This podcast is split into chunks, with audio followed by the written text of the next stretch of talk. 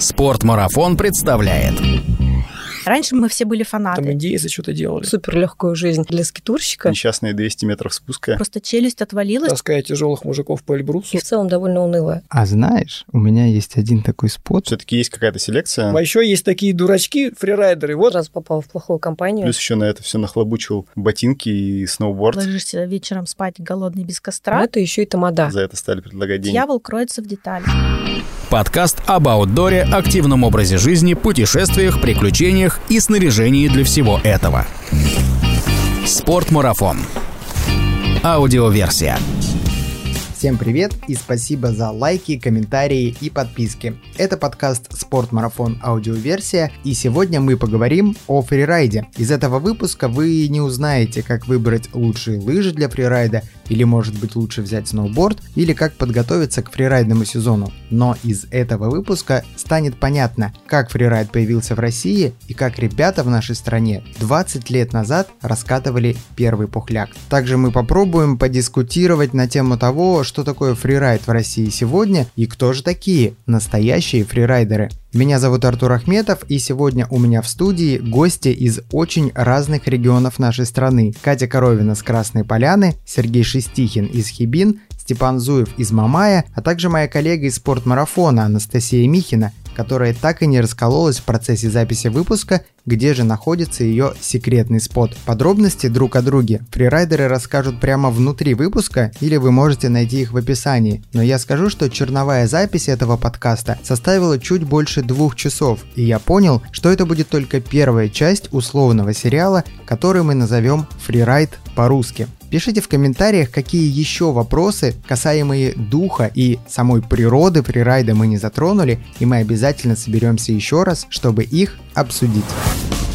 Спортмарафон. Аудиоверсия.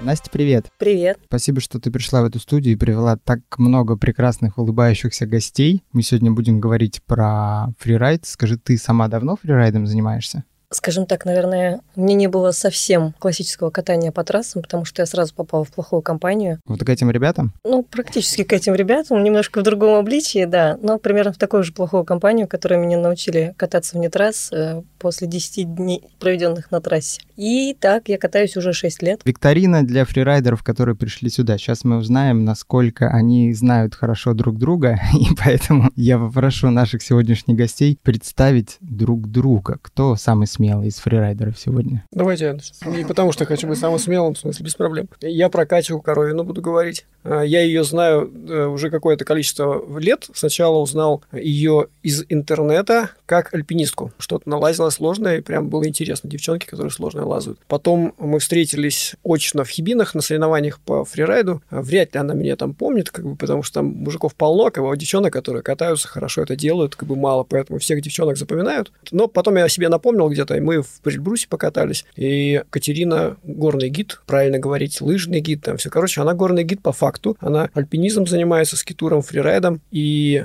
все мои знакомые, наверное, ее знают заочно, потому что я часто рассказываю о том, что такое горный гид и альпинизм с человеческим лицом. Что это милая девушка, которая таскает тяжелых мужиков по Эльбрусу, спасая им жизнь. То есть сейчас без шуток то, что я говорю, э, действительно. И я говорю, вот представляете, вот э, у нее такая работа, как бы вы там думаете, что она гуляет на Эльбрус, фотографирует, а вот, ну, смысле, не только она, как бы все гиды, но вот часть работы то, что тащить мужика в полтора раза тяжелее себя, который сдался, сел на жопу, как бы, и сказал, я все, как бы, а еду тащить. Я говорю, вот часть работы гида, когда увидите ее, можете э, ну, посмотреть, насколько человек внешне э, хрупкий и какую тяжелую работу он выполняет. Поэтому вот то, что я знаю, я про Катю, я часто ее рекламирую, на самом деле. Катя, насколько ты согласна? Спасибо, Сереж, за такие слова. Мне кажется, это выше всего возможного. То, что я сейчас услышала, это пять с плюсом. Ну, Сереж знает Катю хорошо, тогда ответное слово. Катя, Я знаю всех присутствующих, но, наверное, в порядке очередности расскажу про Степана Зуева, классика по который часовой стрелке а, пошли. приехал к нам издалека, с Байкала. Если я не путаю года, по-моему, это был ноябрь-декабрь 2013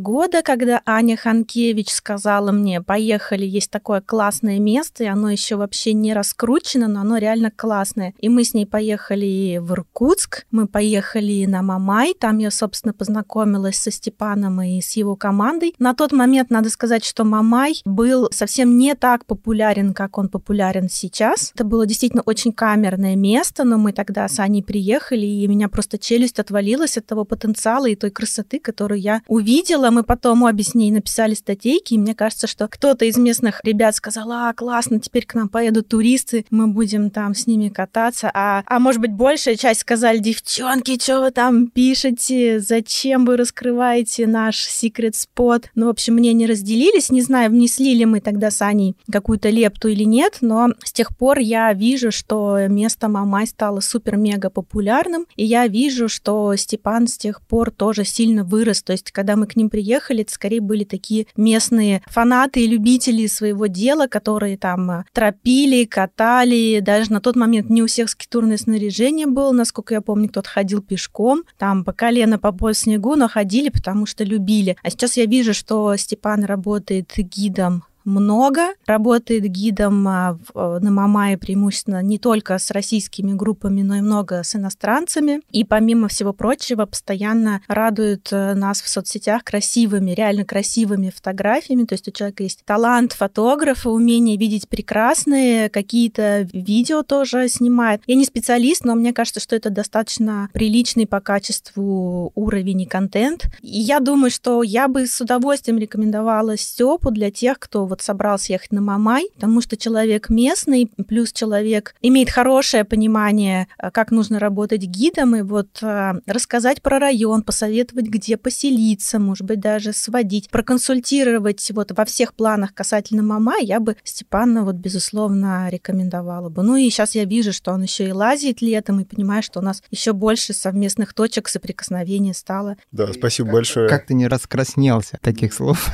Практика. Очень приятно слышать такие слова, я не ожидал. Скажи, как вот те статьи две, они как повлияли? Вообще, отношение местных ребят к всей движухе, которая происходит последние, как раз, не знаю, там 8-5 лет, оно неоднозначное. Кто-то успел, не знаю, там вот я успел впрыгнуть в этот поезд водоворота гостей и вообще такого, не знаю, экспоненциального роста скитура в нашем регионе, а кто-то смотрит на это как на потерю там своего секрет-спота, да, ты уже не можешь просыпаться в обед после похмелья, там идти на ближайшую горку возле дома и раскатывать первым следом свой кулуар. Уже все затроплено, нужно там просыпаться в 8, там, выходить в 9. Может быть, тропить для еще пяти групп, кто позади тебя идет. Но такова жизнь. На самом деле это история больше про высокий сезон. Я вот катаюсь до мая, и на Мамае вообще отлично себя чувствую. Вот. А для кого-то сезон кончается в марте, когда уже начинается такой, типа, лавина опасно, пухляка уже там все меньше и меньше, его за ним нужно ходить, там охотиться. Вот. Но это такая, как бы, история про, не знаю, про личный рост. Ну, давай мы поговорим об этом чуть позже. У нас Сергей остался без интродакшена. Да, хочу представить Сергея Шестихина. На самом деле я его, ну, как бы лично познакомился только вот в субботу. На днях фрирайда, которые прошли в клубе путешественников. Да, и мне Сергей посоветовал, не посоветовал, а у нас есть общие клиенты. Ребята из Австрии хотят приехать на Мамай и спрашивают меня, типа, там, Степан, вот, мы знаем, мы были уже в России, и у Сергея в гостях офигенный гид, фотограф, так что подписывайся, Можешь смотри. Да, немножко да. с австрийским акцентом это говорить. Какой у них там акцент? Там Майкл просто по-русски говорит. Да, и, в общем, я подписался, стал смотреть за тем, что происходит в Кировске, я прям был приятно удивлен. Как раз в, в апреле, когда я там катался по весеннему снегу, Сергея там прям классные фотографии, какой-то там движ около альпинистки, там веревки, прям жесть. Абсолютная противоположность вот Мамаю нашему, такому домашнему, очень, не знаю, плюшевому. Там все как раз такая жесть, лед, ветра, задутый снег. В общем, ну и, конечно, контент, который Сергей представляет прям очень хорошего уровня. И, не знаю, фотографии там, это все, все север, а, полярные ночи, прям все. Сергей, чего такого тебе Степан не сказал, что бы ты хотел добавить? Ну, он постеснялся сказать про мой фотоаккаунт, где там обнаженные девушки. Все натыкаются сначала сначала на них, вот, э, если просто в поиске. Да, это он, если что. Не, мы, мы просто действительно два дня назад реально познакомились, и спасибо большое. Из этой дыры, где я там живу, надо еще меня разглядеть. Вывод такой, что, в принципе, в фрирай-тусовке вы все друг друга так или иначе знаете, но не всегда знакомы лично. Да, мне кажется, что вообще российская, такая, ну, мы в основном гиды, есть, конечно, еще и спорт, и какие-то локалы, да, какие-то лидеры мнений, кто, может быть, не получил какую-то, не знаю, спонсорскую поддержку, да, и не раскручивает свои соцсети, но как человек, то есть у нас ребята приезжают на Мамай, которые там живут, не знаю, по месяцу, просто там как волонтеры, да, их местные уже там все кормят, там предоставляют жилье, и ребята прям, не знаю, в свое удовольствие катаются, потому что они знают, сейчас высокий сезон, лучший снег, который они могут найти прямо здесь и за дешево. Мне кажется, что если не смотреть только в масштабе гидов, понятно, что гиды друг друга знают, но тусовка в целом настолько небольшая и плотная, что люди, которые регулярно катаются в разных регионах, а они друг за другом следят, следят, где кто а, там поймал первый снег, толпой сразу валит в это место, там спрашивают, где как катнуть. Ну, то есть, мне кажется, что это достаточно такое плотное комьюнити, которое постоянно делится друг с другом своими эмоциями, впечатлениями. Хотя, конечно, хочется спрятать какой-нибудь там секрет-спот. И одно место, в которое мы ездим на протяжении четырех лет, мы стараемся даже не называть название этого места, для того, чтобы оно пореже всплывало в каких-то там социальных сетях или там статьях, потому что очень хочется, конечно, кататься там э, своей командой, но тем не менее, безусловно, все друг с другом делятся. У меня еще есть две истории очень смешных. Первая про Мамай, когда разные группы с разными гидами приходят на один спот, и они встречаются там и такие, о, Вася, наконец-то я тебя увидел спустя год. Да, что тут делаешь? Да, мы тут открываем сезон, как классно. Да, это про как раз как бы тесность тусовки. И вторая история. Приезжал швейцарец один, приехал на Мамай, потусовался. Потом я в феврале приезжаю в Красную Поляну. Он тоже приезжает. Мы заходим в бар, и его на входе встречает какой-то там знакомый. Блин, я приехал, говорит, второй раз в Россию и встретил всех русских знакомых. Ну, про тесность мира, кстати, иногда у меня было на частоте в радиоэфире, я слышу голос, и э, вдруг понимаю, что человек, скорее всего, это которого я знаю из интернета, и он где-то там вот ходит. Я уже, ну, начинаю в эфире Э, шуметь, как бы расспрашиваю, так ты тот самый? Он такой, да. Я говорю, а я Сергей, мы знакомы, давай спустимся и в баре встретимся. Вот. И действительно, мир в неожиданных местах пересекается. В радиоэфире ты имеешь в виду по рации? Да. А, то я подумал сразу про радио. Ну, у меня профессиональная деформация. Так, ну вот это, назовем ее закрытость некоторых спотов. Это закрытость прежде всего от какого-то внешнего мира. Ну, вот какие-то такие непонятные катальщики, которые, можно сказать, не во фрирайд тусовки, или вы все-таки друг от друга что-то прячете. И там где-то в баре, а знаешь, у меня есть один такой спот, но я тебе про него не говорил. То есть вот эта закрытость, она из-за чего возникает? Мне вообще кажется, что в какой-то степени гиды, наверное, наносят э, вред секрет-спотам, потому что если а, гид приезжает, ему место понравилось, он оценил потенциал, то, естественно, он будет звать туда своих э, гостей, попробует организовать туда приезд своих групп, естественно, будет трубить об этом в соцсетях, рассказывать красивые картинки, показывать, зазывать людей всячески. С одной стороны, это плюс, потому что это место так или иначе начнет развиваться, если оно будет посещаемо. С другой стороны, вот для локалов или для тех людей, которые это местечко для себя открыли и берегут, это, конечно, маленькая катастрофа. Но мне кажется, это процессы естественные, и так будет а, происходить всегда. Но гиды на самом деле ни от кого ничего не прячут. Те э, нюансы работы на маршруте или ориентирования, которые они знают, но они просто такие мелкие, что как бы их невозможно передать словами. А саму информацию о том, что есть такое место, оно вот классное, как туда добраться, какая там инфраструктура, где можно жить, гиды эту информацию не прячут,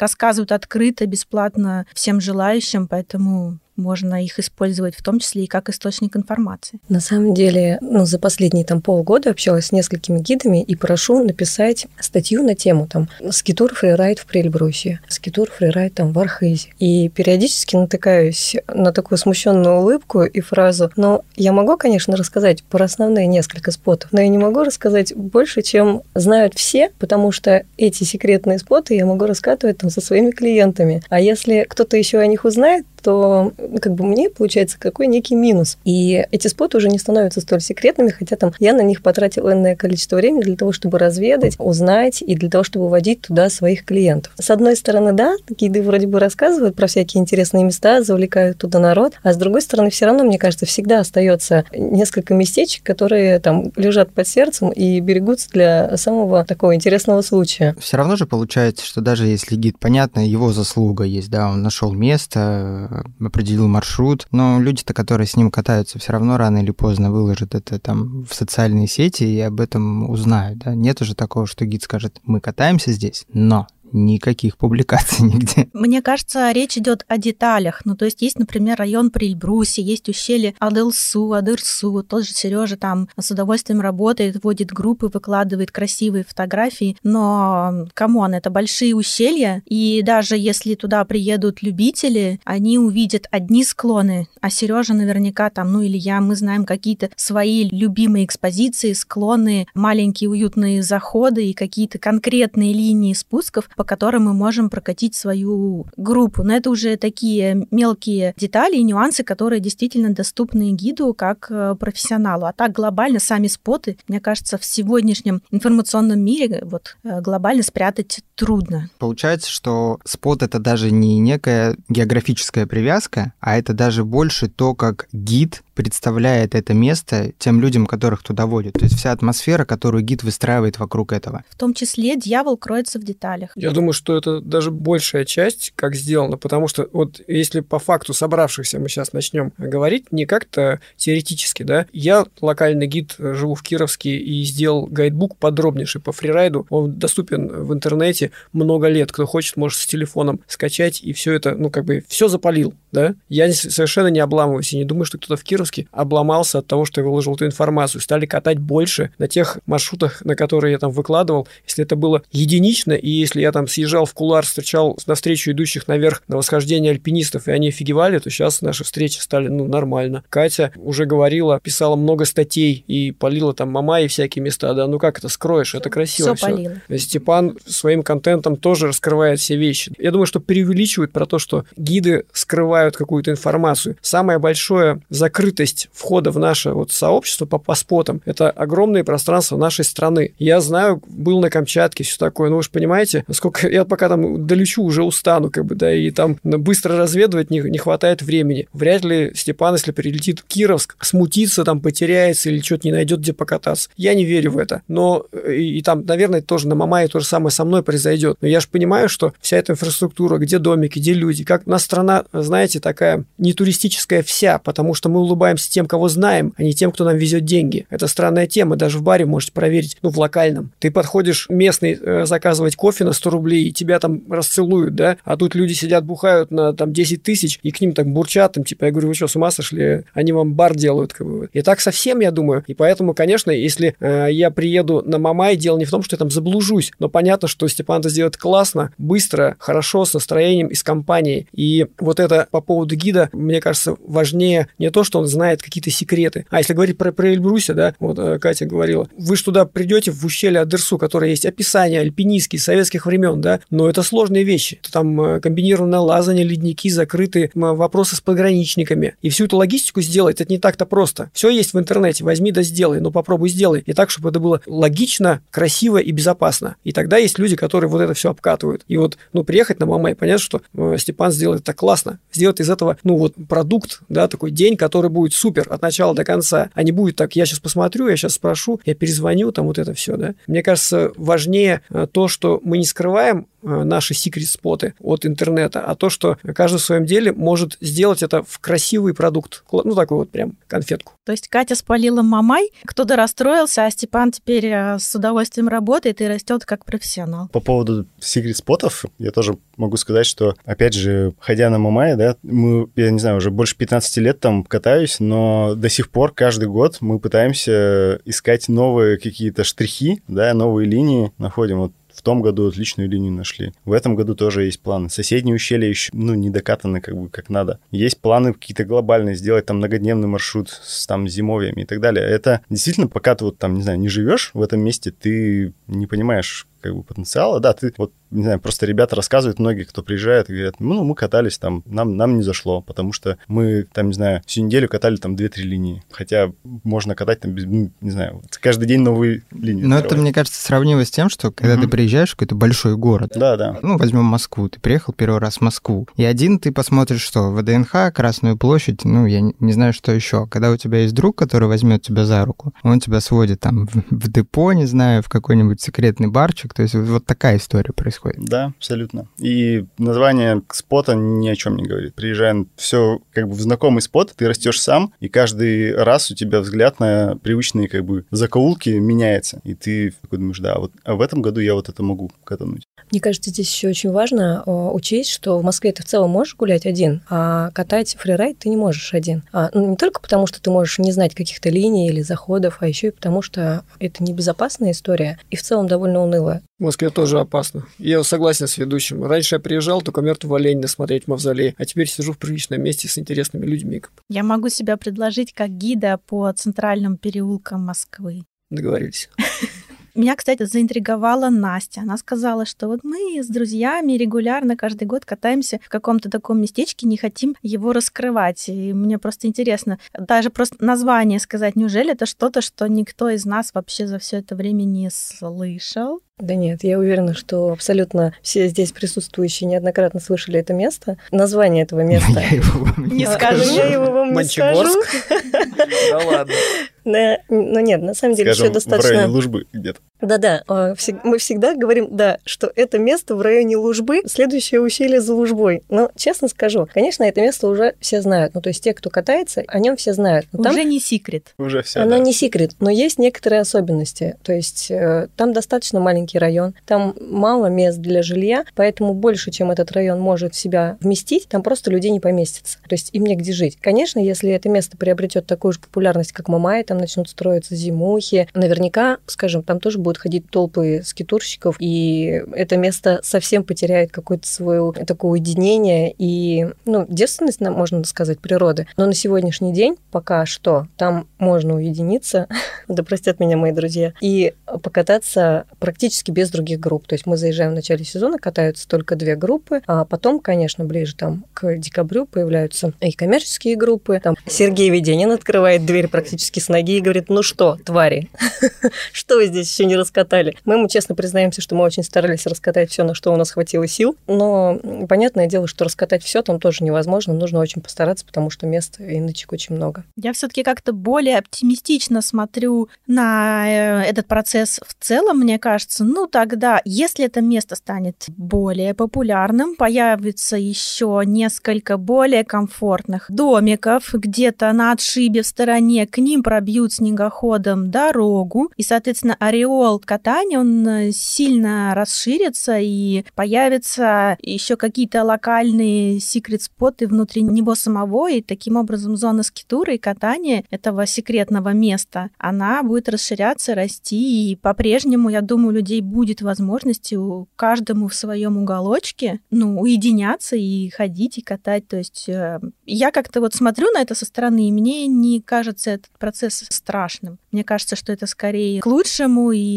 будет у нас все больше и больше площади, чтобы скитурить и катать. Может, Это ты ж просто хорошо. смотришь на это уже как гид, и немножко у тебя взгляд такой с бизнес точки зрения, что больше Да, ну, в том спотов, числе, где можно но зарабатывать как бы деньги. я тоже не как гид, не как э, обычный любитель катания, не хочу кататься среди толп по раскатанному, поэтому мне кажется, что все будет хорошо. Ну, такой вопрос, знаешь, там, на уединенный греческий островок поехать или на турецкий пляж в Анталию? То есть вот что ты выберешь? Я была в Турции раз 14, на самом деле. Я ни разу не жила в отеле All Inclusive, и я на самом деле... Мы сейчас немножко в сторону от нашей главной темы, но просто чтобы сказать, что Турция огромная страна с необыкновенно разнообразной и а, потрясающе красивой природой, это первое. Я говорю конкретно про спот-пляж, чтобы было И сравнение. я всем людям говорю, ну вы просто выйдете за пределы вашего отеля, вы обнаружите, насколько это классное, офигенное место. Анталия может звучать как-то негативно только вот в контексте просиживания штанов и объедания в отеле All Inclusive. Как только вы выходите за пределы, там и как бы огромная там многовековая история этого места, и природные богатства. Турция офигенная страна. Я просто хочу сказать, что мой скитур, как это ни странно, впервые случился именно в Турции. Это был 2004 год. Я ходила там на адаптерах. И это было, чтобы не соврать, место буквально в полутора часах езды от Анталии. Мне кажется, что хорошие параллели между фрирайдом, скитуром, да, и супермассовым, типа Красной Поляны и Шерегеша. Потому что, собственно, оттуда, мне кажется, основная масса вот такого более узконаправленного вырастает. потому что ты начинаешь как бы с малого, ты просто начинаешь кататься на доске, на лыжах, и потом уже ты начинаешь заезжать там с трассы в лесок, кулуарчик, туды-сюды. Выходишь за пределы своего отеля? Да, да, да. И вот ты уже смотришь такой типа, вот, я тут могу проехать, ты уже начинаешь какие-то там ручьи заезжать. И потихоньку не замечаешь, как ты перешел на гречку с тушенкой, живешь в зимухе, в минус 30, выходишь в валенках в туалет, который на улице. Да, да, поэтому массовость э, все-таки, ну, надо к ней относиться. Там, там есть положительные стороны, да, есть и какие-то вот такие. Про секрет-споты у меня есть взгляд как ни странно, нигитской. И он есть у всех, кто летит на Камчатку и сидит у окна. Говорить о секрет-спотах, ну, серьезно, когда вы 9 часов летите над всем этим, ну, как-то странно. Но есть какой-то процесс. Мы зауютились где-то и говорим, это сначала бэккантри, там есть шалашик, потом там зимовка. Ну, я не говорю только про Сибирь, да, как бы, ну, в любом месте также, да. У нас в Ебинах тоже есть там э, домик спасателя, потом там гостиница с душем, куда я сейчас вожу, да, там, а все остальное вокруг дичь. Но, в принципе, развитие примерно одинаковое. И нам так уютно, классно, уже стало хорошо, и еще стало не тесно. Ну, идет развитие, которое мы не можем остановить, да. Ну, было время, многие не поверят, до Колумба на Аляске не катались, там индейцы что-то делали. Но потом это развитие пришло, и это естественный процесс. Поэтому у нас такой есть внутреннее сопротивление вот этому промежуточному комфортному состоянию. Нам уже уютно и еще не тесно. Но если говорить о секрет-спотах, ну, огромная страна, летишь на Камчатку, ты устаешь смотреть. Ты понимаешь, вспоминая там рассказы про Мересия, что если ты упадешь в любом месте, то я от отчаяния просто сдохну, глядя, насколько это далеко отовсюду вообще. То есть я могу там просто ассимилироваться с каким-то племенем, но я точно не попаду обратно в Москву уже никак. Поэтому, мне кажется, все проще, все идет, и от этого никуда не деться, главное. Надо к этому быть готовым. Надо быть готовым к тому, что ребята, которые в секрет место едет сейчас его тихорят и Сереги Веденина, ближе к другому какому-то возрасту вложатся в стартап и сделают там хорошую гостиничку, и будет Сереге выставлять ценник, и переедут в другое место, да, на, на вырученные деньги там закажут хилиски на Хамардабаме. Бедный Серега Веденин нигде не может покататься. Про споты, я думаю, мы так достаточно подробно все обсудили, очень много говорили о том, что фрирайдная тусовка такая, ну, можно сказать, до сих пор немножко закрытая. Немного там людей. А как вот определить, человек входит во фрирайд-тусовку? Он уже в комьюнити или человек там раз в год катает, он еще даже не в комьюнити? Как вы для себя это понимаете?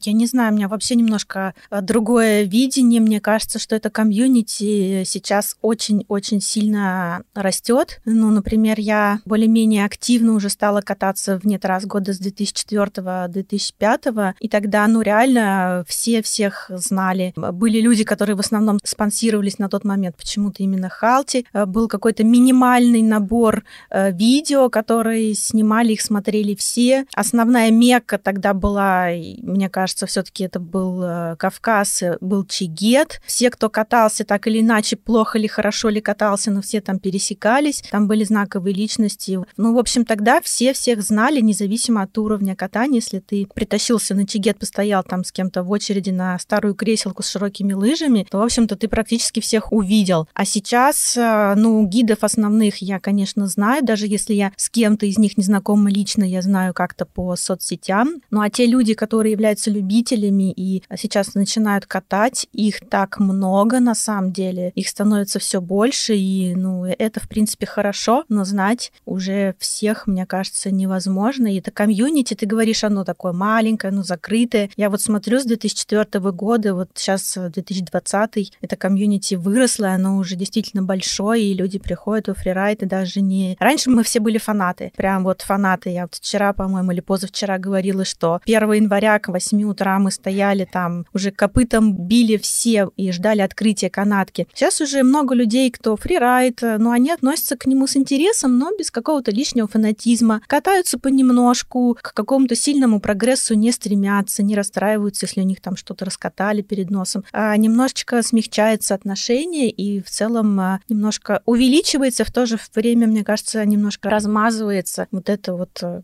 границы этого комьюнити, но это мой взгляд со стороны, мне так кажется. Мне кажется, нам еще важно понять, что есть фрирайд. Ну, то есть э, это там катнуть чуть-чуть с подъемничка или это совершенно отдельное место, куда нужно идти. Как-то, мне кажется, нужно определиться. А, Давайте э, определимся. Что мы считаем фрирайдом. Что мы считаем фрирайдом? Я до сих пор не знаю вообще, что это. Ну, Катание в неподготовленных трасс. Если чуть более расширенно, мы должны понимать, что это могут быть любые виды рельефа и любые виды снега. На этом, мне кажется, все. То есть это не только пухлячок? Нет, вообще. Нет. Э, к сожалению, нет.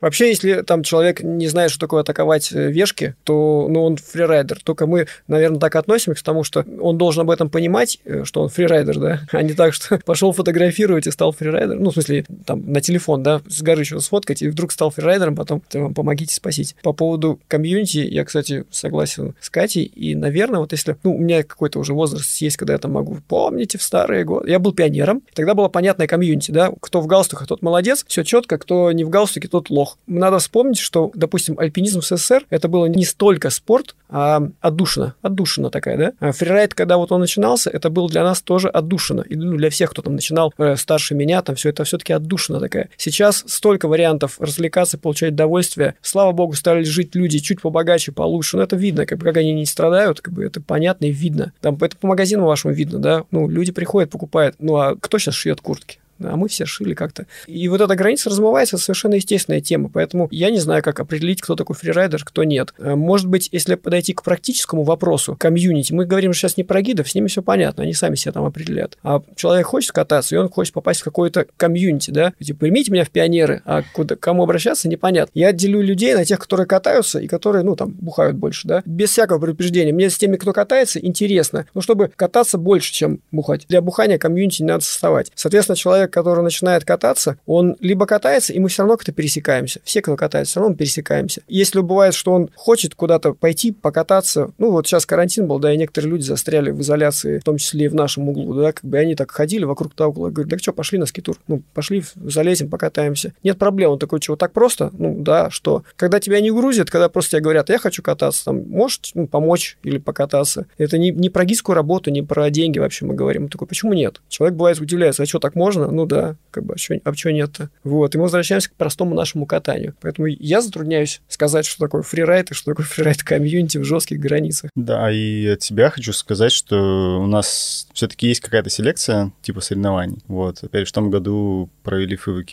в Красной Поляне, и я не знаю, насколько это... То есть я далек от соревнований. У нас на Мамае проводили серию фрирайд-контестов Мамай First Snow, и там, конечно, очень было смешно, ну, э, интересно наблюдать за местными ребятами, да, которые там много катаются по их меркам на Мамае, но у нас нет подъемников и невозможно там расти, да, до какого-то хорошего уровня. И приезжают, ну, конечно, не последние люди, да, с России, но и все поняли, как себя можно отранжировать, да, относительно такого российского фрирайда. И у нас, конечно, уровень был ну, достаточно такой э, средний и низкий. Вот, поэтому соревнования в целом, конечно, как-то там, то есть можно вот влиться через соревнования в эту тусовку. Степан, ну вот ты упомянул FAVQ, это Freeride World Qualifier, международные соревнования по фрирайду. И, Катя, ты, по-моему, имела опыт участия, да, в этих соревнованиях? Я Выступала. имела опыт участия, да, я поучаствовала... Обидеть хотите ее, да? В России, по-моему, в парочке ФВК. А, это, да, было... это, кстати, вот, ну, коррелирует, да, с тем, что ты, если участвуешь, что ты в тусовку вливаешься. Вот хотелось бы, да, ты когда попала на соревнования, и там были международные фрирайдеры, насколько тебя там тепло приняли? Международные фрирайдеры меня не приняли, потому что если в России я участвовала в парочке ФВК, заняла призовые места в Поляне и там в, в Хибинах, то потом у меня был период, когда я жила несколько зим в Европе и каталась там с нашими крутейшими ребятами, там с Ваней Малахом, с Аней Ханкевич, с Аней Орловой, и тоже решила попробовать свои силы в европейских ФВК и съездила там э, на, на несколько стартов. Естественно, меня там вообще никто не заметил. Там это комьюнити просто гигантское, там абсолютно другой уровень э, катания, потому что там люди, которые с четырех э, лет катаются на лыжах, многие из них там доходят до уровня национальных сборных. Если у них там что-то не сдалось в рейсовой лыжной карьере, они многие обращают свой взор на внетрассовое катание, поэтому там уровень даже у девочек, даже даже на УФВК а, низкого количества звезд, там один-две звезды. Вот где я была, там просто богический уровень, и я там была никем и ничем, а, потому что я, например, горные лыжи вообще как класс увидела, когда мне было 17 лет. Там это огромная тусовка, и у нас, когда эти соревнования начинались, мне кажется, да, вот те, кто судил на соревнованиях, это и были как раз те самые фанаты, и, в общем-то, можно было как-то немножко ограничить, понять хотя бы границы этого не слишком большого на тот момент комьюнити с ядром, со состоящим как раз из тех, кто,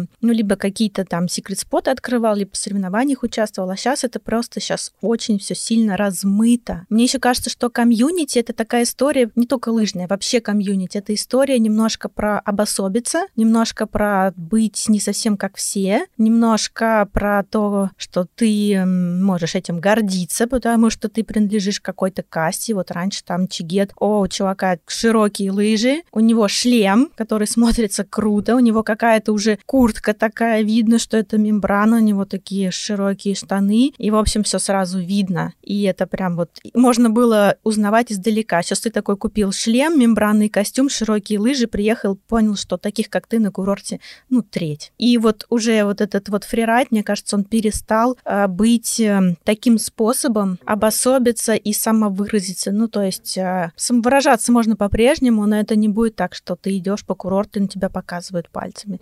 И говорят, смотри, смотри, отмороженный, вот он катается там где-то в лесу по пропастям там. Ну, может быть, из какой-то личной самоидентификации это перешло просто в принадлежность какой-то определенной тусовки. Зато ты можешь сказать, о, привет, я вижу, ты тоже фрирайдер, а не единственным идти, да? Да, ну просто это стало уже не так ярко. Я могу, например, то же самое сказать про скалолазание, просто на примере Москвы, когда я начинала активно лазить, это был 2003 год, в Москве было, ну, условно говоря, три скалодрома. Это был ДДС, Бауманский и Маевский. Ну и были какие-то еще микроскалодромы, вот как эта студия, в которой мы сейчас сидим, при каких-то отдельных альп-клубах, но это прям были вот комнатки. А сейчас, простите, и, и мы все знали друг друга, те, кто участвовал на соревнованиях, при том, что мне никогда не было высокого уровня, мы все тоже знали друг друга. Я знала всех крутых спортсменов на тот момент, и они более-менее, наверное, хотя бы в лицо видели тех, кто как участвовал. Мы все приходили на скалодром и здоровались друг с другом. Сейчас в Москве огромное количество скалодромов. Я как человек теперь редко бывающий в Москве, а вообще даже не на многих из них новых не была в принципе. И когда я прихожу, я вижу огромное количество людей. Я не знаю никого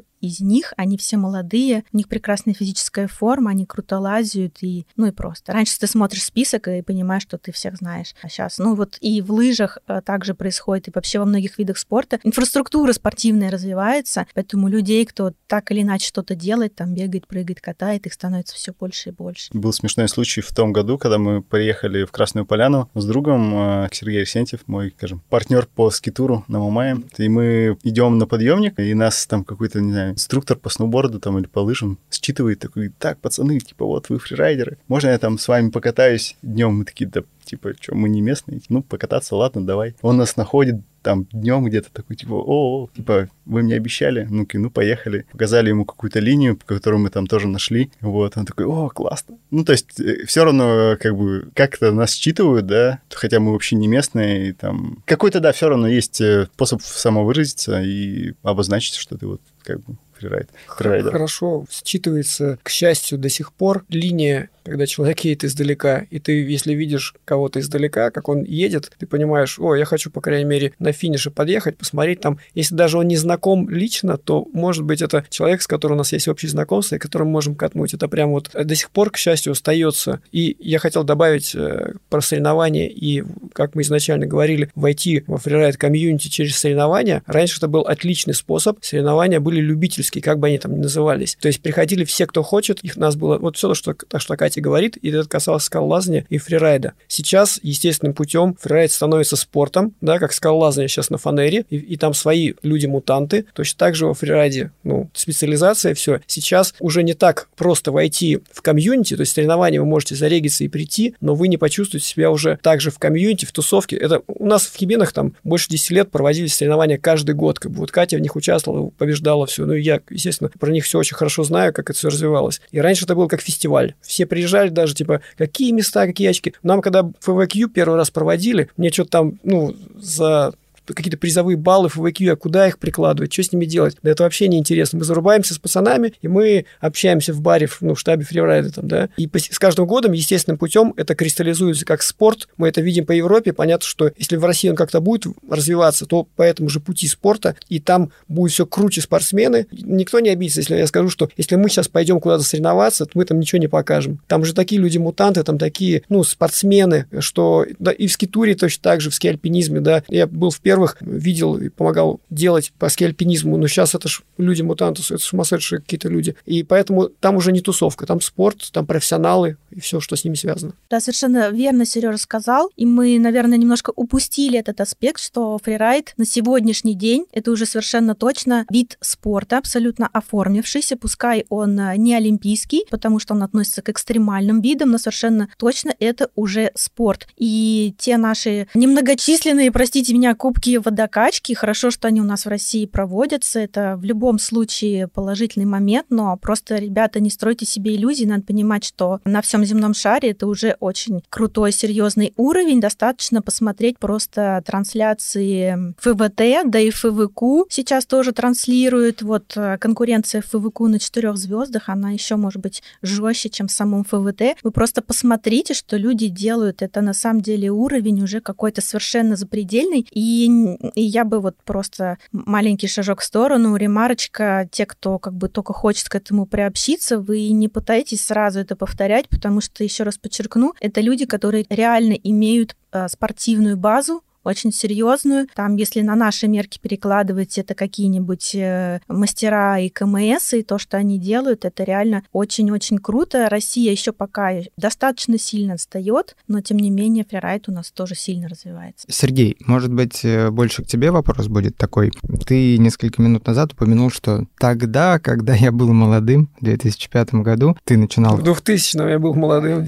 Ты начинал... Спасибо за комплимент. Фрирайд, да. Вот тогда для тебя было ощущение того, что ты делаешь что-то новое, что в твоей стране пока делают мало людей? Конечно. Ну, я опять же говорю про огромные пространства нашей страны, и это не потому, что я там что-то сделал очень крутое, а потому что я ничего не знал ни о ком. Ну вот я просто рассказываю смешную историю, там уже, наверное, всем надоел. Коротко ее напомню. После армии нищебродство, маленькая дочь, и у меня просто нет денег на подъемник. То есть там по знакомствам у нее там и отец э, лыжи, все это подогнал, как бы обычный, ну там не фрирайдный. Я могу кататься, у меня нет денег на подъемник, да я начинаю пешком ходить. Начал увлекаться альпинизмом на том уровне, что мне очень это нравится, я посвящаю время, но шью куртки, рюкзаки, делаю ледорубы самодельные. И вдруг мне приходит мысль, так я же могу забраться с ледорубами куда-то, ну мне вверх интересно лезть, э, как процесс, и вниз тоже будет интересно ехать. И я такой вижу себе там с рудничного Магируса, когда езжу на работу в котельную наверх на плато, э, вижу какой-то маршрут маршрут, его обсасываю мысленно все, и потом решаюсь, иду и думаю, я что-то такое изобрел и сделал, то, чего в мире вообще нет. Вот, и потом приходит журнал «Вертикальный мир», ну, в смысле, как доходит мне через какие-то руки там, и я такой открываю, а там, типа, экстрим в шамани, типа, уже русские такое делают, я такой, ну, понятно, типа, поэтому есть название и все.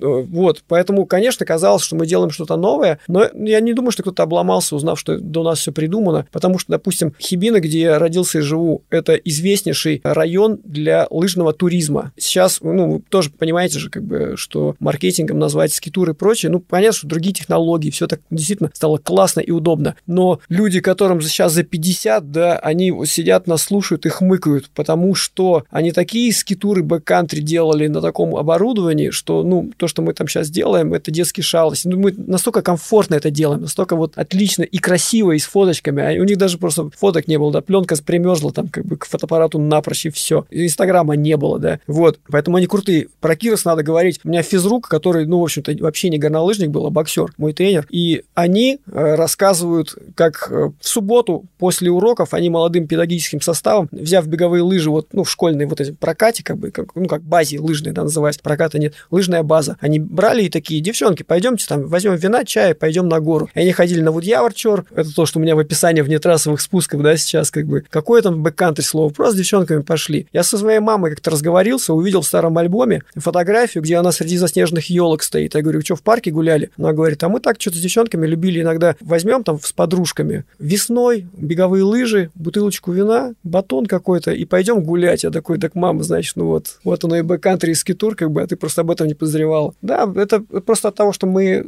ну, там, не знали чего-то. Мы просто, может, сейчас пытаемся всему дать определение. Вот мы сейчас сидим, пытаемся сделать определение того, что фрирайд, а тогда это просто не нужно было, люди просто получали А, удовольствие. Мы, естественным путем, ну не мы вот конкретно, я, хотя и мы тоже, вот конкретно мы гиды, да, даем всему определение, потому что нам надо это продавать, чтобы быть профессионалами. И, слушайте, опять же, история всем известная. Экстримом называлась что? Это шаманистские там гиды-альпинисты в межсезонье, когда там не было людей, которые лезут наверх, такие брали лыжи, а давайте по альпинистскому съедем вниз. Ну, таких дурачков клиентов вообще не находилось, как бы. А они так, ну вот, прикольно же, да, им же было прикольно, да, они сумасшедшие вещи делали. И они такие, экстрим. Что такое экстрим? Тогда было понимание, типа, если ты упал, ты умер. Все остальное не экстрим, да. А потом начинается продажа широких штанов, и нужно написать экстрим и ну, их продать. Ну, это естественный процесс, здесь ничего плохого нет. Сережа сейчас такую красочную, сочную картинку ретро нарисовал. Я сразу вспомнила, что на самом деле мой-то, наверное, путь во фрирайд начался как раз с лыжного туризма, он начался как раз в Хибинах, это были 90-е годы. Я тогда вообще и слыхом не слыхивала про такие слова, как скитур, фрирайд и уж тем более бэккантри, что у меня были деревянные лыжи от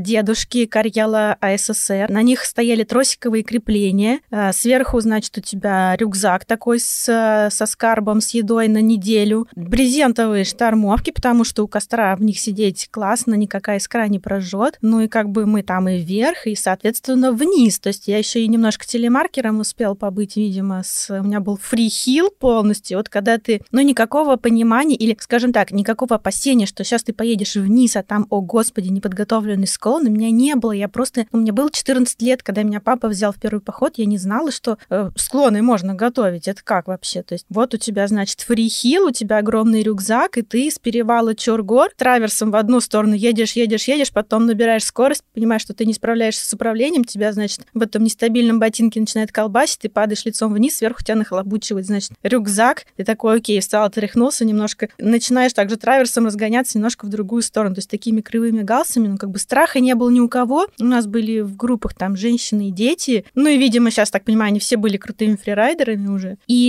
это, было то время, когда я вдруг увидела тоже где-то там на склонах, вдруг едет группа, и они едут не вот этими кривыми галсами там, лицом периодически в снег, а они едут быстро и вот этими вот красивыми такими гадельком, и мы такие все остановились, рты открыли, мы что это, кто это, и когда они спустились вниз, проехали мимо нас, мы увидели, что у них совершенно какое-то космическое оборудование, это была группа, это был 94 или 95 год, чтобы не соврать, это была группа французов на нормальном скитурном оборудовании, ну, в общем, а, я просто хочу сказать, что современный скитур — это, по сути, просто техническая эволюция того же самого горного туризма. Единственное, что мы, наверное, сейчас все немножко расслабились, и большинство наших гостей, мы не хотим делать ночевки. Это вот немножко сложно именно с точки зрения комфорта. А так, те же самые однодневные скитуры сейчас, это, в общем-то, практически тот же самый лыжный туризм, просто с другим оборудованием. А те французы тогда, у них был без сомнения туризм, потому что я не думаю, что у них была какая-то логистика, что они где-то жили комфортно и выходили. На тот момент, мне кажется, может, меня Сереж поправит, на тот момент это было слабо реализуемо. То есть реально у людей был поход на нормальном уже более-менее на тот момент современном скитурном оборудовании. Они шли тоже с рюкзаками, поднимались на перевалы, только в отличие от нас, они ловили еще больше кайфа от спусков и делали это быстро и красиво. Вот конкретно в этом случае могли однодневный скитур, это радиальные походы, да? Степан говорил про знакомого нам австрийца, он же приехал к нам в Хибины как раз спустя 15 лет, как первый раз приезжал, как раз про то время, которое ты сейчас говоришь. Ну, понятно, что это не они были, но какие-то близкие люди, тогда, когда еще снегоходы, это были бураны у спасателей, и база спасателей в центре Хибин была, и они забрасывались э, с помощью МЧС, ну, тогда еще вот спасатели просто, и жили в этих домиках с печкой, и могли ходить в радиальные походы, среди иностранцев это был прям шик, писк, и они действительно тогда были. Потом как-то подзаглохла тема. А сейчас, кстати, в Хибинах до сих пор можно в марте, ну, есть такой заполярный март, бренд раскрученный, как бы, и встретить как модных людей на всем, что угодно, вот с ультрасовременным, в любых вариантах, и ребят с палаткой, с печкой, прям вот я в прошлой зимой, позапрошлой их видел, огромные группы, детский туризм лыжный, и все вот это олдскульное, люди с СНГ, люди, которые пенсионного возраста и там с Белоруссии приезжают, и говорят, нам нравится вот это все, мы все понимаем, у нас не то, что там денег нет, нам нравится вот это все, мы собираемся сюда, потому что там мы там 50 лет этим занимаемся. И в марте в Хибинах можно не в Кировске, а вот если зайти чуть подальше, вдруг пересечься прям вот э, с эпохами, это очень интересно. Да, и мне кажется, что все-таки, ну, если в таком в разрезе временном, да, посмотреть, то были абсолютно разные ходы в этот, во фрирайд. И как раз вот я тоже начинал, мой первый бэккантри было в 98 году, когда я пошел на альп-сборы, взял все оборудование альпинистское, лагерное, и плюс еще на это все нахлобучил ботинки и сноуборд, и сделал какие-то там несчастные 200 метров спуска, вот вынес все и такой перекрестился, сказал, блин, нахрен мне это нужно вообще. Вот, а потом, да, потом пешком ходили, вот, э, носили все, то есть никакого там катание с подъемника, да, ну да, там я съездил на Эльбрус, покатался там в больших горах, прикольно было, там в Шерегеш мы ездили, да, там в лес можно выскочиться. Но изначально, да, конечно, ты, у нас есть большие горы, они там недалеко, грубо говоря, от дома, в том же Кировске, не знаю, у нас чуть подальше, но тем не менее, ты можешь куда-то приехать, выйти в лес, взять все оборудование, да, и пойти там какую-то палаточку зимой там, ну, весной покомфортнее и дойти и покататься прям в супер крутом месте. Не потому что это, типа, там, я хочу вот чего-то супер экстремального, а потому что там просто по-другому, там красиво, атмосфера свои, друзья, там можно плотно пообщаться, никакого там, не знаю, сейчас уже там отрываешься от соцсетей, какой-то там неделя у тебя супер плотного общения с друзьями, это тоже очень важно. Я просто наблюдаю, ну, там, слушаю вас, и там 15 лет назад, 20 лет назад вы уже катались в нитрас, там какие-то тросиковые крепления, рюкзаки, там, и непонятная одежда, и понимаю, что, наверное, в наше время то есть я среди вас всех, простите, представитель, наверное, современности. То есть тот человек, который начал уже кататься, когда были хорошее оборудование, хорошее крепление, широкие лыжи, там мембранная одежда и все-все-все, а, что обеспечивает там супер легкую жизнь для скитурщика. И с одной стороны, мне, конечно, тоже хочется прочувствовать вот эти вот эмоции и повспоминать, а, как было раньше, но с другой стороны, я понимаю, что сейчас гораздо проще начать этим заниматься. То есть тебе тепло, тебе комфортно, сухо, у тебя в целом вся каталка, она там и условно из домика в домик. А, да, можно, конечно, там идти с палаткой, но опять же, у тебя палатка, она с ветрозащитной юбкой. Там тебе не дует, у тебя там всякие горелочки, чайнички, кастрюльки, у тебя есть все для того, чтобы с комфортом находиться в некомфортных условиях. И мне кажется, на сегодняшний день гораздо ниже порог входа вообще и во фрирайд, и в скитур, именно потому что есть все необходимое для того, чтобы начать. Я, кстати, в начале этого лета на карантине имела удовольствие знакомиться с некоторым количеством книг, которые издает библиотека «Спортмарафон». И у них есть одно очень интересное издание, я сейчас не буду врать четко название, но это а, как раз про зимний туризм на лыжах. И эта книга иностранная, но она подходит к вопросу очень многогранно, то есть там э, это все, в том числе как это начиналось, и про лыжный туризм, но с точки зрения вот э, западных туристов и лыжников. И я, когда почитала эту книгу «Зимние путешествия в ультралегком стиле»,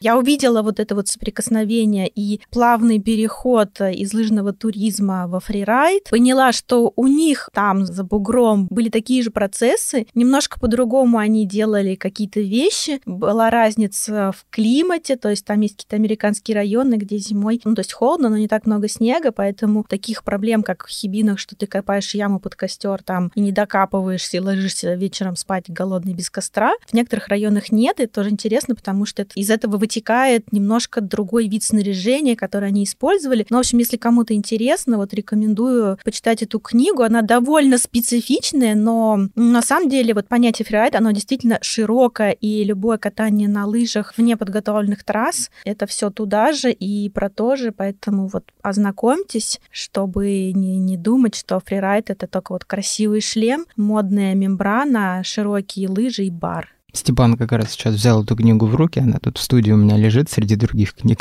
Да, тут, наверное, надо сказать большое спасибо Лене Дмитренко, да, за то, что она, в принципе, инициировала проект такой книжно-бумажно-читательный, потому что это тоже интересно. Не просто приходить в магазин, видеть какие-то красивые шмотки и покупать их себе, но э, лично мне интересно все, что связано с историей этого аутдор мира, с тем, как люди раньше это делали, а какие-то экскурсы в ретро, как это раньше все было, это все интересно. Да, про книжку вообще, скажем, это больше история про знания, и я как гид, локал, пытаюсь пропагандировать такую безопасность, да, у себя в комьюнити, читать лекции про вообще про скитур. И, конечно, я только сейчас, может быть, да, дорос до каких-то книжек, и, конечно, буду, да, читать все и рекомендовать их, потому что знания — это самое важное во фрирайде, как себя вести, как э, общаться, не знаю, с природой, и это. Степан, ну ты вот так подвел к моему следующему вопросу, который я хотел задать. Когда фрирайдер понимает для себя, что он может не только с друзьями ходить в горы, но и может на этом зарабатывать деньги. Как приходит это понимание, ну, в этом нет ничего плохого, да, каждый человек должен делать то, что ему нравится, и еще как-то существовать. Мне вот нравится подкасты делать, я их делаю и существую. И какими качествами должен обладать гид? Вот, например, у Кати есть жетон спасения в горах. Мне кажется, супер качество для гида, который водит э, людей в горы. Что еще? Как приходит понимание, и, по-вашему, современный фрирайдный гид, кто это? Про себя я могу сказать, что у меня, наверное, такая не супер высокая квалификация, потому что я нигде не учился, я вот прям супер локал. Я очень хорошо знаю место, я понимаю, как мне там безопасно, и я представляю, как должно быть безопасно там для моих гостей, да, и там для моих клиентов. И исходя из этого, конечно, я начинаю повышать свои компетенции вот в остальных вопросах. То есть я хорошо катаюсь, я, может быть, хорошо троплю, могу завести любого человека на гору, но вниз я в не, не могу спустить. Ну, то есть я знаю, что это безопасный склон, безопасно спуститься, если даже он не умеет кататься, там он может падать, и с ним там ничего не произойдет. Я его не выведу на какой-то сложный рельеф. Ну, как бы мой вход в эту эту профессию, да, был как раз от того, что я очень хорошо знаю место, и мне люди там доверили своих там клиентов. И во многих, э, скажем, программах я работаю как бы не главным гидом, а локалом. Поэтому есть, грубо говоря, сертифицированные э, гиды, которые берут на себя принятие решений. То есть я говорю, вот мы пришли на вершину, вот у нас есть такая линия, такая и такая, и уже есть более, скажем, профессиональный гид, который смотрит клиентам в глаза, да, и говорит, что все, мы вот здесь берем, как бы э, я принял решение. Поэтому для меня это может быть чуть попроще, и я как раз вот через вот это, через э, работу с более профессиональными клиентами, более профессиональными гидами, я, скажем, вхожу в эту профессию, да, я смотрю на их опыт, я хочу, конечно, тоже стать профессиональным гидом, я уже подал там заявку на, надеюсь, пойду в школу, если у нас с карантином все будет более-менее, поэтому, как бы, это мой путь, и, конечно, я повышаю свои компетенции и в лавинной безопасности, и в том, как ходить правильно, и какое оборудование выбирать, что порекомендовать и своим друзьям, и клиентам, и, в общем, всем, кто хочет. А мне вообще кажется, что в России мы идем... А, ну, то есть есть два пути. Мне кажется, европейский и российские, они отличаются, потому что европейцы сначала учатся для того, чтобы водить людей в горы. То есть они просто катаются, потом учатся. То есть это как образование у нас в университете. Не получают это образование, не получают э, разрешение водить людей в горы. А у нас получается немножко наоборот. То есть у нас люди сначала набираются опыта, набирают каких-то своих ошибок, набивают шишки, а потом учатся. Ну, то есть у нас это как доп. образование или там второе, третье образование у людей. Немножко другой путь, в отличие от европейцев. Но, Катя, насколько знаю, учится, да, э, в российской школе гидов. Да. Еще осталось не напрячься и там финальные экзамены попробовать сдать. Так я в процессе получения образования. Что думаешь о качестве гида? Кто такой фрирайдный гид, трушный? А у нас технический директор ассоциации как-то выдавал неплохое определение, что горный гид — это профессиональный лыжник и альпинист, прошедший соответствующую специализированную подготовку и полностью отвечающий за безопасное лидерство группами в горах. Ну вот что-то такое. Еще, кстати, хочу отметить, что гид это не только человек, который привел вас в горы и вывел оттуда, но это еще и тамада, потому что он на протяжении там всей недели должен развлекать своих клиентов, парить их в бане, разливать им, накладывать, там, в общем, делать все, чтобы э, клиент чувствовал себя довольным и счастливым. А это не всегда только катание в горах. Сергей, ты что думаешь об этом? Да я с ребятами согласен. Ты насколько тамада? Я, наверное, не сильно тамада. Не то, что я такой суровый, как там выгляжу на фотографии. Я, знаете, согласен. И у меня, допустим, для себя есть определение моей работы очень краткое. Клиент должен быть жив, здоров и счастлив. Вот прям по такой нисходящей, да. В плане входа в профессию, все, как Настя сказала, сначала катался, потом стал водить людей. Катался ну, много. Мне войти в профессию работы гидом не то, что легко, как бы особой заслуги моей нет, потому что и в этой профессии профессии, в другой, как там фотографии. Я просто делал что-то много и с удовольствием. В какой-то процесс мне начали предлагать за это деньги. Какое-то время я отказывался катался не потому, что я там, типа, недостоин, хотя, ну да, сомнения, конечно, есть, могу ли я, там, магнолия, вот это все, да, потому что, например, в лыжах мне очень нравится кататься. И в выборе, если покататься самому фрирайд с друзьями, и даже ну, я много катался один. Даже если там нельзя такое делать, да, я как гид там должен говорить нет-нет, ну, как бы, ну, что врать так, как бы, ну, много мы катаемся тоже по одному, и, ну, я так делаю, это вынужденная мера. Если покататься одному в кайф и поводить людей, я выбирал кататься одному. Как бы гид так не выживет на такую еду, да. Какой качественный переход э, стал для меня в работу, я начал получать кайф не только от катания сам, но и от того, что я могу что-то организовать классно. Я могу пригласить группу, ну или ко мне приедут друзья мои, там, или группа коммерческая, и я понял, что я смогу сделать так, чтобы клиент был жив, здоров и счастлив, и мне доставляет это удовольствие как продукт сделать вот такое. Тогда стал качественный скачок, когда я такой, да, я буду работать с гидом, мне это в кайф, ну, все отлично. По поводу там обучения, ну, вот ребята сказали, там, это все важно и здорово. Я как-то даже не могу поставить здесь какую-то точку или итог, потому что это процесс обучения бесконечный. Я вроде вот э,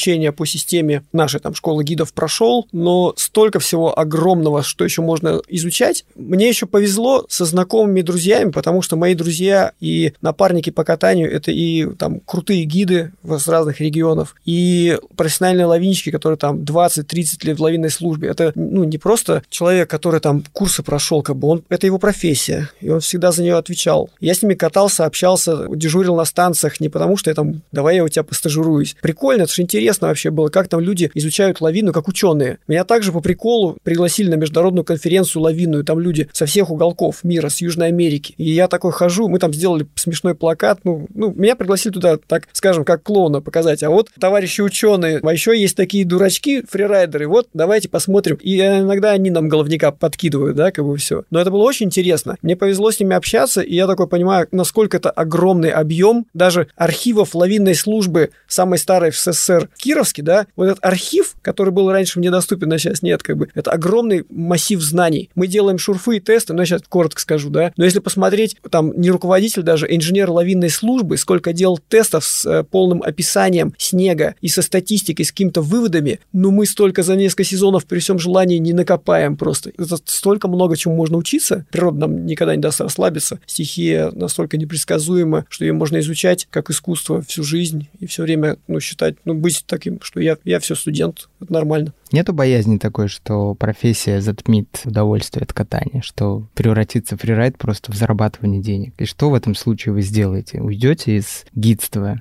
и станете свободными фрирайдерами или продолжите деньги зарабатывать? Как Сергей говорит, что мы катаемся, нам это нравится, и нам за это стали предлагать деньги. Поэтому пока я занимаюсь э, этим, пока мне нравится. Если мне перестанет нравиться, я, наверное, не смогу там себя пересилить и с, с кислой миной, да, ходить там, типа, ну вот, сегодня опять нужно идти там... Надевать маску фрирайдер. Да-да-да. Поэтому тут тамады. как бы... Да, да, или тамады. То есть ты не можешь. Это в этом как бы и кайф, что ты делаешь тур там или продукт, потому что это тебя идет от души, и все это чувствуют. То есть все готовы. Они такие, блин, мы приехали там в классное место, нас там прям вот в десны, и мы хотим вернуться еще раз. Потому что, ну, да, это такое прям, ну, не знаю, гостеприимство, не гостеприимство, но отношение твое вообще к работе и к людям, и к тому, чем ты занимаешься. Поэтому нелюбимым делом я не не, готов заниматься. Ну, то есть унылые фрирайдеры, такого не бывает? Ну, скажем, унылый гид, может быть. Вот кроме того, что там... Ну, Иногда ну, бывает. Романтика, что люблю свою работу и все такое, ну, понятно, как бы все без меня могут сказать. Я такой момент хотел сказать. Мы воспитываем э, наших гостей, наших клиентов. В том смысле, не в том, э, говорим, как жить, как бы, и что ты там не настоящий фрирайдер, кто так катается. Не в этом смысле. У меня был пример в другой моей профессии, когда я открыл маленькую фотостудию и начал работать, я понял, что я не могу просто сидеть в студии, как бы я портфолио хорошее не делал. Я должен создать среду, в которой я буду сам комфортно и денежно в том числе существовать. Эту среду, если ее нет, надо ее создавать. О чем я говорю? У меня э, появились учебные курсы не с того конца, что «О, мне сейчас за это заплатят», а с того, что я хочу, чтобы вокруг меня было больше людей, которые умеют кататься. И я на учебных курсах, ну, сделал учебный курс, на который приглашаю очень крутого, опытного инструктора по горным лыжам. Да, мы знакомы как друзья, он фрирайдер, он спасатель, как бы мы познакомились в спас-работах, но я непопулярно возвращаю, вот, Настя, прикинь, тебе сейчас весело кататься во фрирайде, да, все вот этот пухлячок, и вдруг тебя кто-то берет так и обратно на трассу, говорят, и учись, и вот все эти вот приемы горнолыжные, это же скучно, да, и тебя не затащить. Что я делаю, потому что я хитрожопый? Я такой говорю, Настя, я фрирайдер, поехали со мной, ты такая, сейчас там еще что-нибудь там завлеку, ты такая, поехали, ты покатаешься, потом такой задумаешься, о, а я ж могу лучше. Никто тебе не скажет, что ты так катаешься, да, коряво. Мы тебе скажем, Настя, ты можешь больше получать кайф на таких горах и там, и там. Ты такая, ребят, ребята, а чего мне не хватает? Не хватает немножечко горнолыжной техники. Ты такая, а как это делается? И мы тебя плавно таки раз на курс, да, сольем. А там Дима, он здоровый инструктор, классный тоже все. Он начинает учить тебя, и мы постоянно тебя переносим. И у тебя начинает получаться вдруг, да, и человек, который второй раз там приезжает на курсе, вдруг он среди кулара такой, ура, у меня получилось, я наконец понял такой, и начал кайфовать в кулуаре, там, где он раньше боролся, да, и вот он кайф, как бы. А что я получаю? Ну, кроме денег, конечно. Я получаю людей, которые вокруг меня умеют кататься. А что это значит? Что нам всем лучше, кайфовее, и самое главное, я такой могу их пригласить в более сложные районы. Не выкатывать детский сад в Ухличке, а сказать, ребята, давайте сделаем вот такой проект. Они сами начинают мне говорить, Серега, а давай вот на грани мы свою группу соберем, приедем там Норвегия, еще кто-то, и сделаем на грани, ну, скитура и альпинизма, так, чтобы мы, типа, там немножко обосрались, но никто не умер. Я такой, давайте, мне самому интересно. А не сколько нужно человека? Я говорю, ребят, честно говоря, мне все равно сколько будет человек, мне это интересно. Поэтому нам не скучно, и мы еще можем своих клиентов вот ну да, обманом, уговорами и всем, но подтягивает наверх. И это, ну это,